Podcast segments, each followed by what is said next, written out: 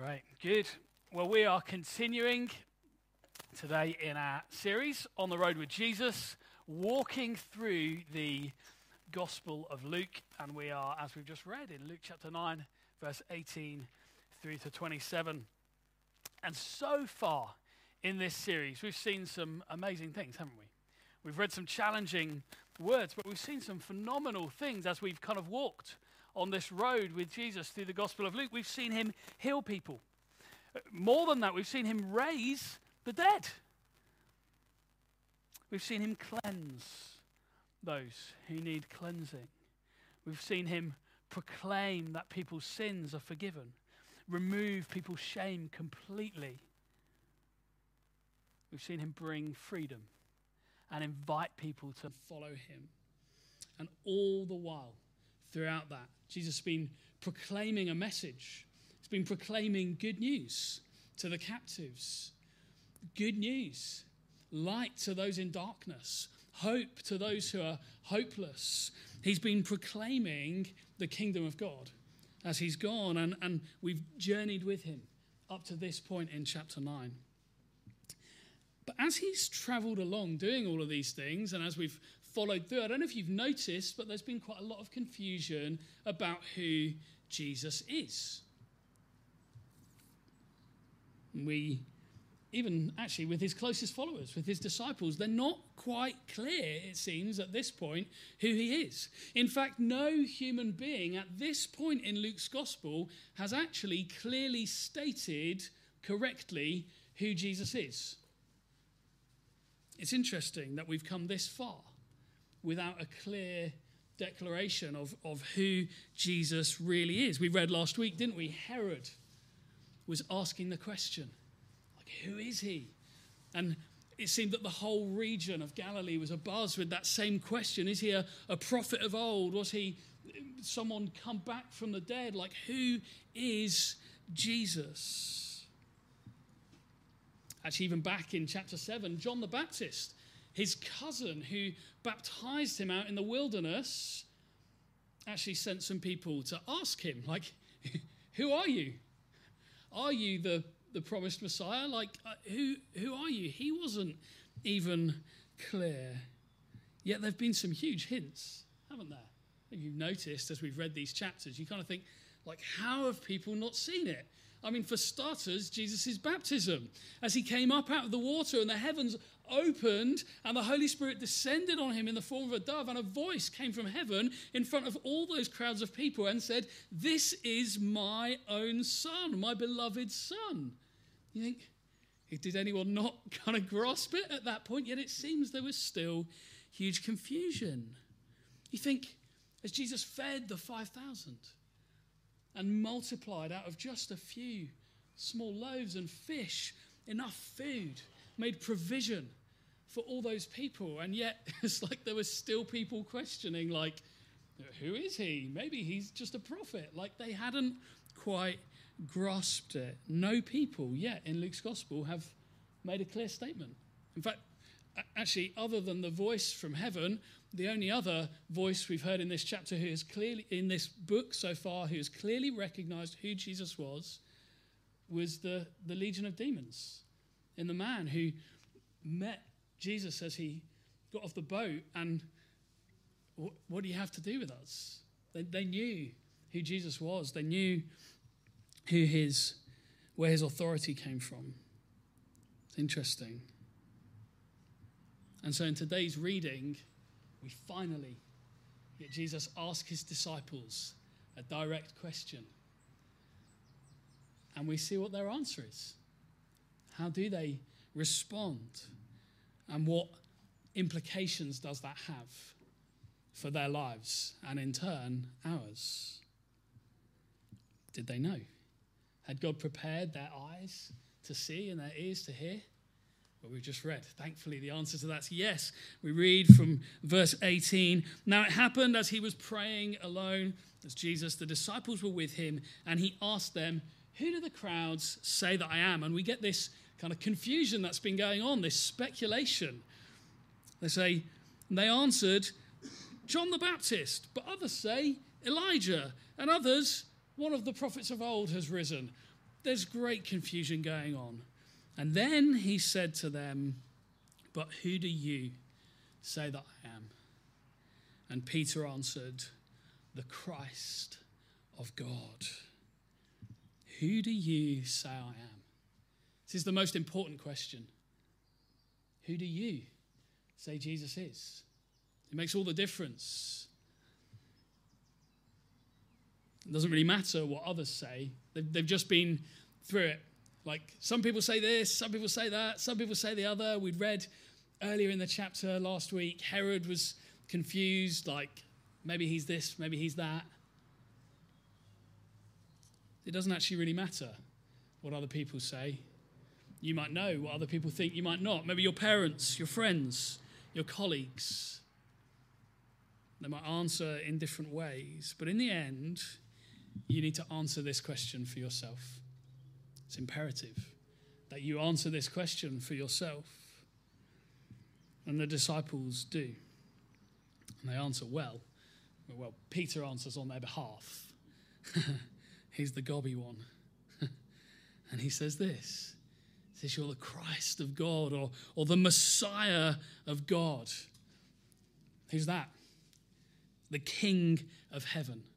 Come the long awaited Messiah, the one who they had been waiting for, who'd been promised, who would come and restore right relationship with God and man, the one who would come and bring about God's kingdom on earth. God in human flesh to restore God's people. And as they make this declaration, what does Jesus do? Well, firstly, he doesn't correct them. Okay? The first thing we've got to note is that Jesus doesn't say, No, no, no, you've got it wrong. I'm not him. You've got it wrong. I'm not him. No, Jesus doesn't do that because that is exactly who he is. Now, if you were part of a group of people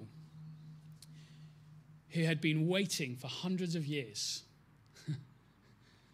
for this Messiah, the Christ of God, to come. And the penny finally drops. He's here. like we're with him. This is him. He's here. Can you imagine the excitement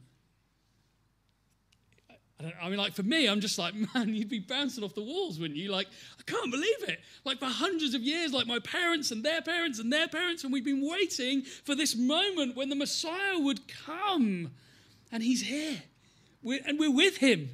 Now we, we've got to tell everyone. We've got to get the word out. They would have been like, they would have been ready to go, wouldn't you? Like you all seem very unsure about whether you would. Like, I, like, do I have to tease this out anymore? Hundreds of years. Your nation have been waiting for the promised rescuer. And he's here. I know you're British. Yes. Yes.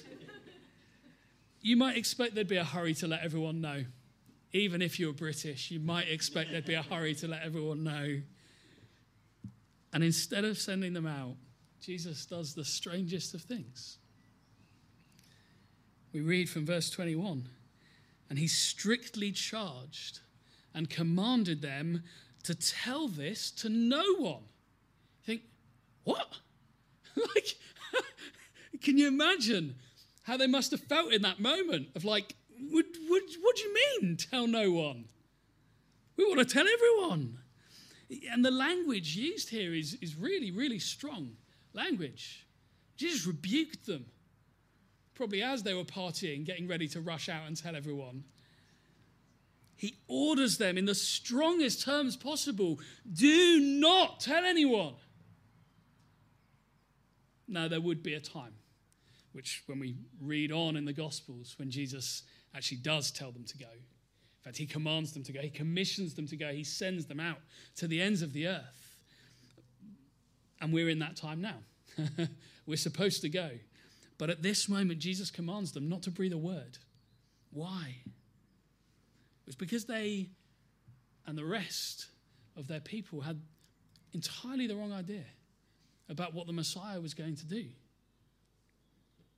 Jesus knew that if people heard that he was there, that he was the promised Messiah, the Christ of God,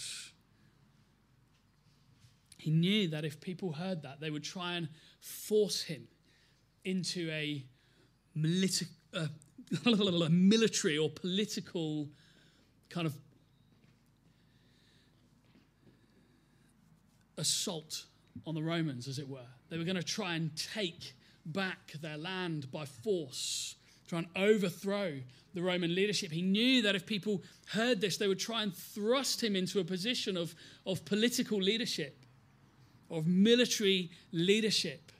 They were going to go and gather the armies, as it were, like, let's go. He's here. He's going to lead us into great victory. Let's do it.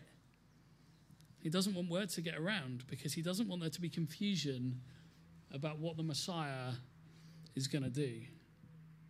The expectation was that the Messiah would come from God as a, as a military commander, a warrior who would throw off their oppressors and who would take over as God's king on the throne. He would get rid of their Roman oppressors and he would be seated on a throne and he would restore Israel, and it would be like the golden era when David reigned on the throne. It would be like that again. So they thought. And Jesus, we know, will eventually return in glory. And he will sit on the throne forever and rule and reign over his people. Actually, when Christ returns, he will return in glory. It will be much more like they were expecting at that point. All other kingdoms, all other rulers, all other authorities, all other powers will bow down before the throne of Christ Jesus. But it wasn't then, and it's not just yet. He makes clear to his disciples that that wasn't going to happen the way they thought at that time. And he says this from verse 22 The Son of Man must suffer many things and be rejected by the elders and chief priests and scribes and be killed, and on the third day be raised. This would have come as a heavy shock to them. Yeah? Remember the party atmosphere that was going on? Jesus rebukes them, says, Guys, you've got the wrong end of the stick, and then tells them that he's going to be handed over. He'll be rejected by the elders and the chief priests and the scribes, those who should have welcomed him with open arms, those who had also been awaiting his arrival, and that he'd be killed. And on the third day, raise again. This is the opposite of the kind of military victory that they were expecting. And the people who were supposed to receive him, the, the scribes and the priests, actually were going to reject him and oversee his execution. This wasn't a tragic accident, though. Jesus knew it was going to happen. In fact, Jesus says, if you read it, he says, the Son of Man must suffer many things. Does it must happen? Elsewhere, we read that he explains that no one takes his life, but he lays it down, he gives it willingly. Dying the death that we deserve so that we might receive life in him. The consistent teaching of Scripture is that the penalty of sin is death. It's, it's separation from God, the giver of life. If you reject the giver of life, then what you receive instead is death. That just makes sense, doesn't it? The Bible is clear that the wages of sin is death, yet Jesus came without sin. And he paid the penalty on our behalf. This is how he would conquer.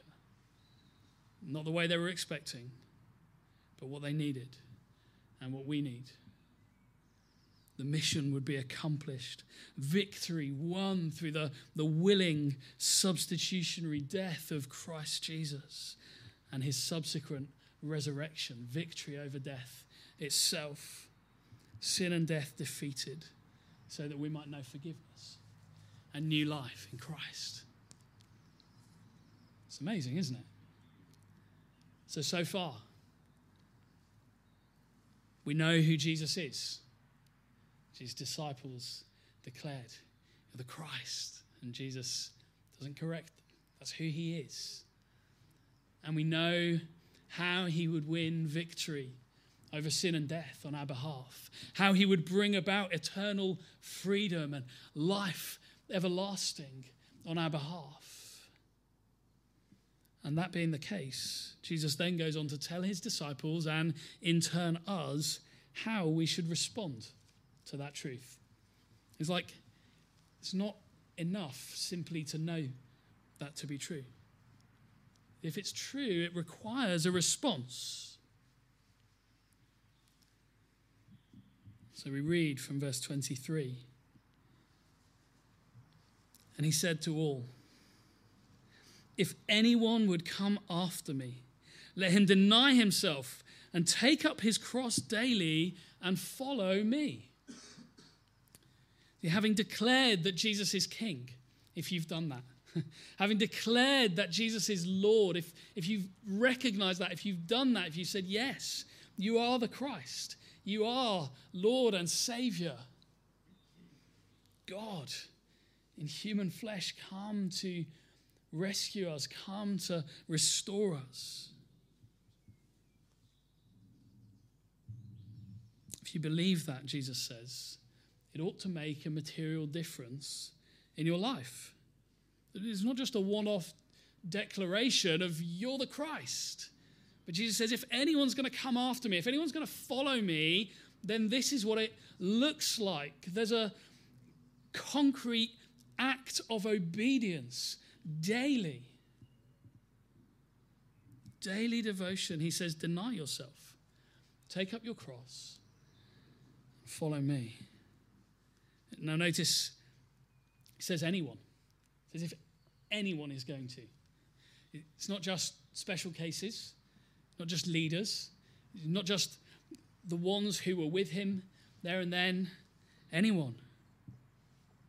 Anyone who wants to be a Christian, a follower of Jesus, Jesus says, must deny themselves, take up their cross, and follow him.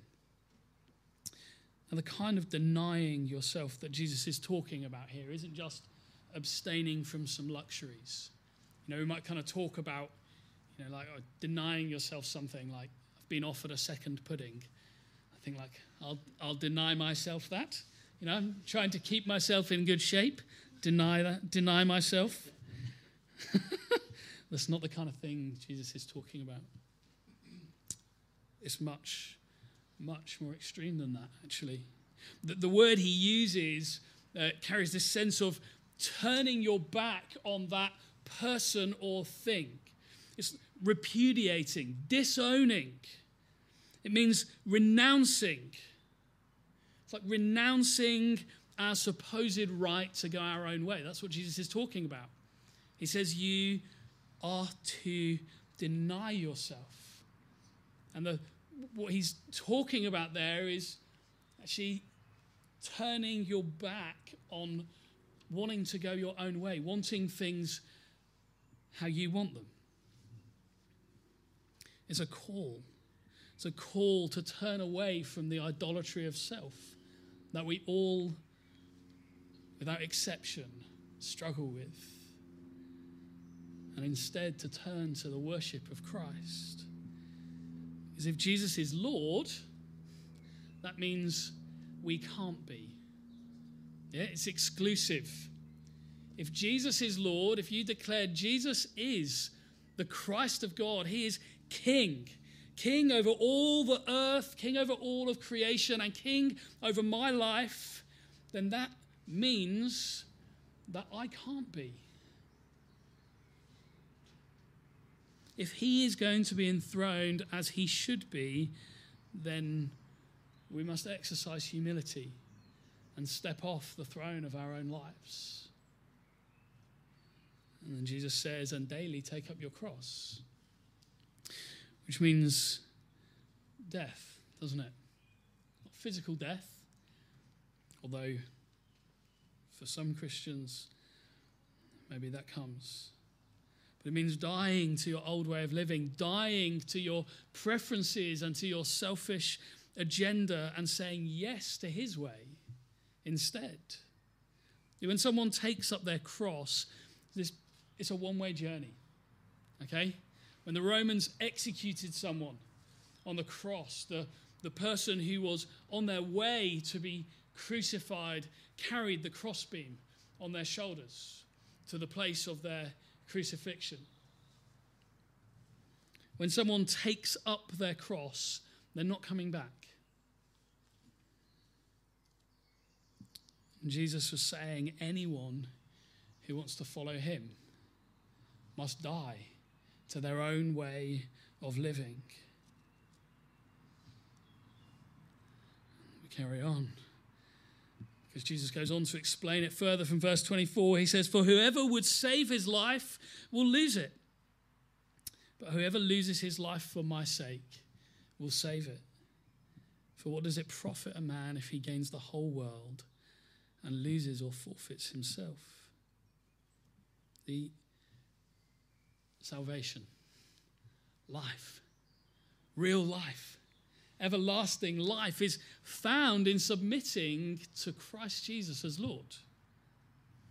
But if you try to hold on to life on your terms, if you try to hold on to the reins, that's what Jesus is saying. Like if someone wants to save their own life, it's this picture of trying to hold on to it as you want it, not to take up your cross, but instead to keep going, pleasing yourself, to keep living out your selfish desires instead of seeking to live in obedience to Jesus. If you want to be Lord, then in the end, Jesus says, you will lose everything. Like, I can't pretty this up. It's stark.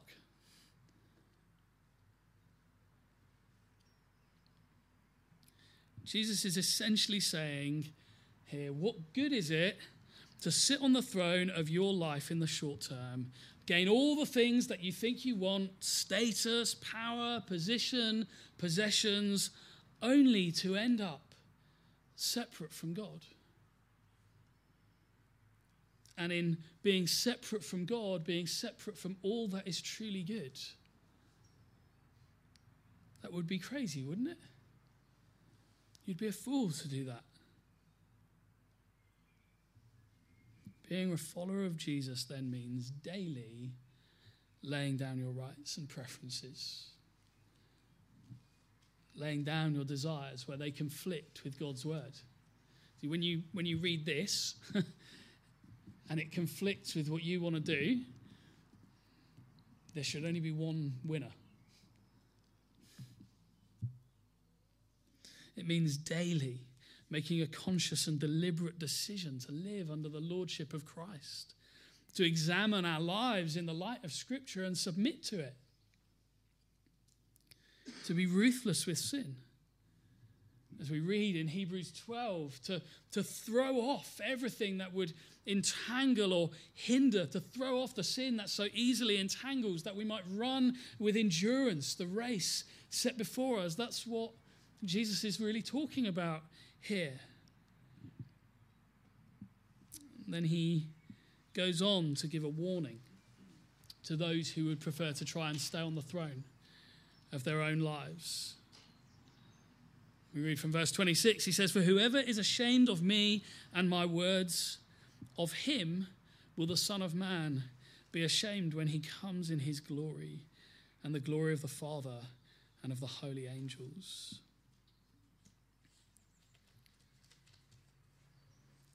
That whoever is ashamed of me and my words, of him, I will be ashamed before God, before the Father. And a couple more chapters in Luke 12, we read Jesus kind of restate this same idea, but, but perhaps in even stronger language. He says, Whoever denies me before men will be denied before the angels of God. That's tough, isn't it?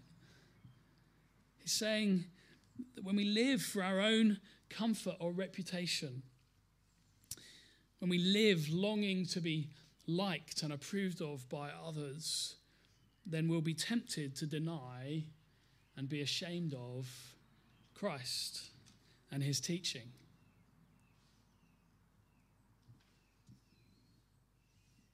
So if we don't deny ourselves and take up our cross, if we live for our reputation and our comfort and our pleasure, and we live wanting everyone to approve of us in that, then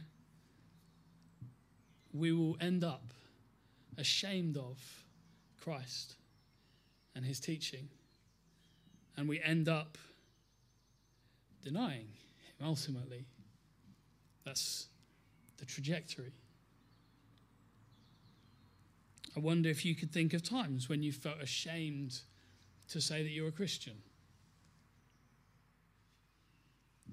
Times perhaps when you know what the Bible teaches on a subject, like, and you know it's, it's clear, it's not like grey or vague. Maybe the fact that it says that actually Jesus Christ is the only way to the Father, that no one comes to the Father except through him. You know that, but you find yourself in a conversation with someone where you just think, this feels awkward. times when you know what the Bible teaches on a subject, but you felt ashamed of owning that because it's maybe ridiculed or even vilified in the public arena. And you think, I, I just, like, a, if I identify with that, then that has consequences for me, implications for how these people view me. I'm not sure I'm prepared for that. In these moments, we put our cross down, and instead of denying ourselves, we put ourselves back on the throne. That's what's happening. It stings, doesn't it? We read and understand what Jesus is talking about here. I know it does for me.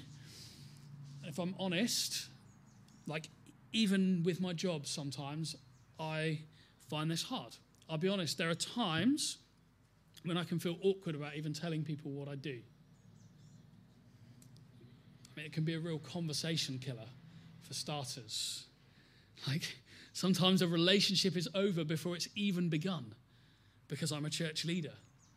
I, you might think I'm joking, I'm deadly serious. When you get into a conversation with someone, what do you do? Oh, you know, I'm in management and IT. How about you? I'm a church leader. And you, the look on their face, oh, all right, that's uh, interesting. and you can see them begin to look for the nearest exit or someone else they know that they can kind of excuse themselves and go and talk to.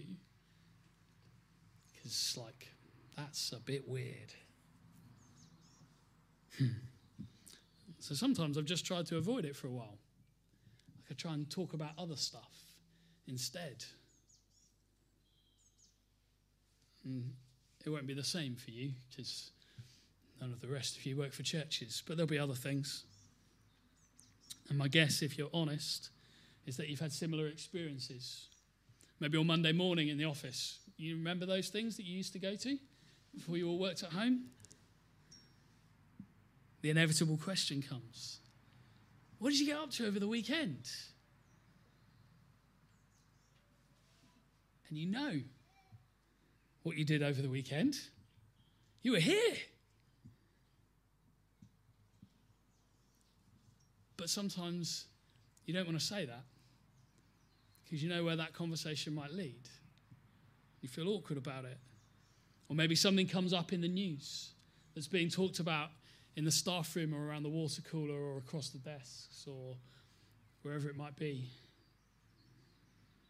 Maybe something's come up in the news about the Christian teaching on marriage or sexuality, for instance, and some people on your team know you go to church, and so they ask you because it's in the news, like, what do you, what do you think about that? And maybe in that moment you slightly want the ground to swallow you up because you know you believe the Bible teaches, but you just don't know how to respond in that moment. You want the ground to swallow you up because you want to be liked and accepted, and so you just don't want to have to have that conversation. So, what Jesus says here is challenging, isn't it? What does that mean for us? He says, Whoever's ashamed of me and my words, of him will the Son of Man be ashamed when he comes in his glory. Think, oh, okay. What does it mean for us? Because I guess all of us, if we're honest, would admit that we don't always get this right. There are days when we want to sit on the throne of our lives, when we don't feel prepared to pick up our cross. And because of that, times when we're ashamed of or deny Christ and His word. Maybe in subtle ways. Might not be complete, like outright everything, but just bits. Does that mean we're not disciples? Guess I've got two answers to that. And the first, really serious. The first is it might do, actually. Because if you would call yourself a Christian, you would say, Yes, Jesus is Lord, but it has no impact in the way you live your life. If you actually have no desire to live in a way that pleases Him, if you have no desire to, to please Him, to live for His glory instead of your own glory, if you have no desire to be in obedience to Him instead of just doing whatever you please, then I would suggest that you're probably not a Christian. In fact, I need to take the probably out of that question, that statement. If you have no desire to please Him, to honor Him, then you're not a Christian. If you're quite happy living life on your terms with no regard for God's laws and God's commands, then the Bible is actually very clear you're not saved. Now, if that's you, it's not too late. Come to Him today. There's grace, there's mercy,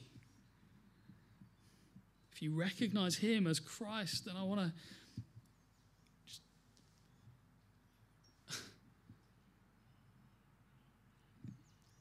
Don't ignore that. Don't ignore Him. If you recognize Him as Christ, then surrender to Him and know that what you'll receive in Him so far outweighs what you'll lose. The joy of knowing Him and being known by Him forever is so far superior to anything else that anyone could offer. A man called Jim Elliot said this He is no fool who gives what he cannot keep in order to gain what he cannot lose. Like a paraphrase of what Jesus has said in this passage.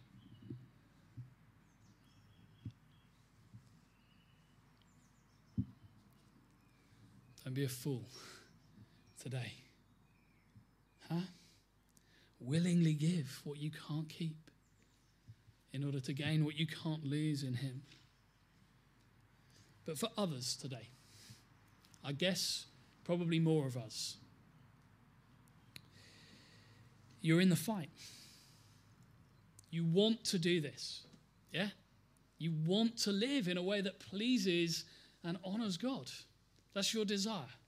I know most of you, and I've had enough conversations and spent enough time with most of you to know that to be the case. But yet you come to this passage and it stings because you know that that doesn't always follow through into action in your life.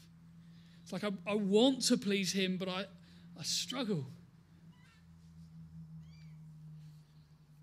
You want to submit to Him, to take up your cross and follow Him. You know you don't always get it right. Well, there's encouragement for you. Because Peter, remember the gobby one at the start, who was the one out of the disciples who piped up and declared who Jesus was? They're all there. They all knew the answer, I'm sure, but it was Peter who shouted out, You're the Christ of God. It's you. That Peter. That Peter who was here when Jesus said this. Who was there when Jesus said in chapter 12, Whoever disowns me before men, I'll disown before the angels in heaven. That Peter? That Peter failed in the most dramatic of ways. When the soldiers came to arrest Jesus, Peter ran away with the other disciples. While Jesus was on trial, Peter hid outside and was approached and questioned by people nearby him. Questioned if he was one of Jesus' followers. I, th- I think I recognize you. Aren't you?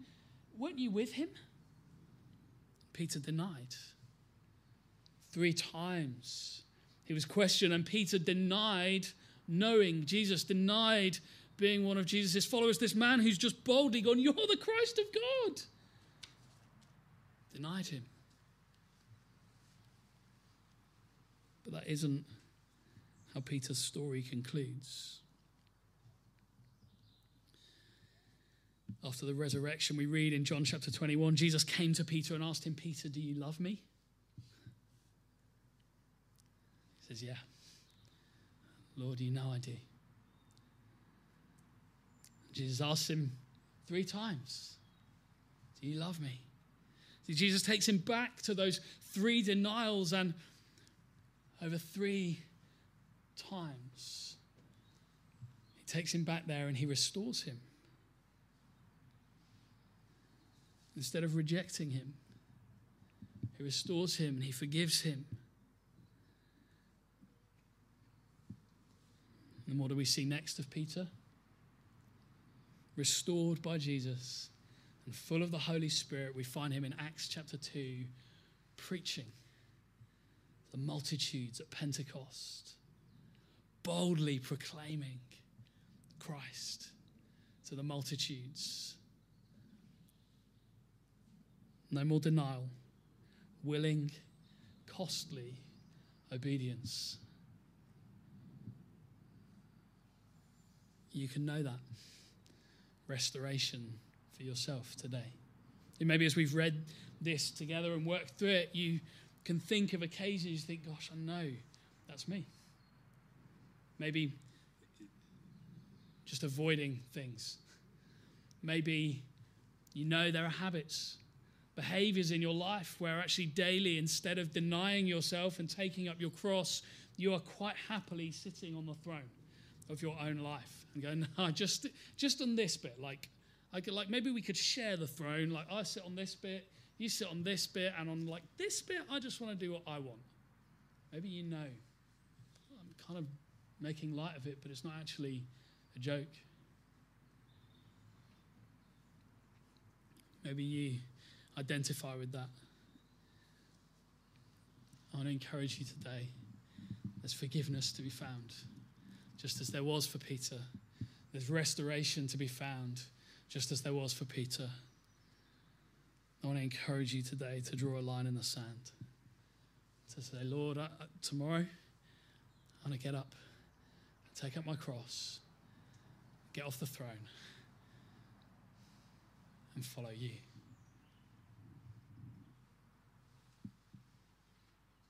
I want to encourage you in that to daily as well. Ask for his filling to equip you, to enable you to live in obedience to Him. I wonder if we could stand. Rich and Soph going to come and lead us in one final song, but just before we do, I want to pray for us.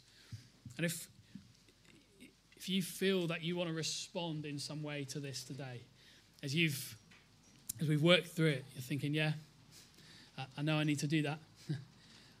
I, I, I'm not good actually at denying myself and taking up my cross. I want to encourage you to just take a moment now as we come to sing this final song to pray, to say, Lord, would you help me? Would you forgive me? I'm going to pray for us.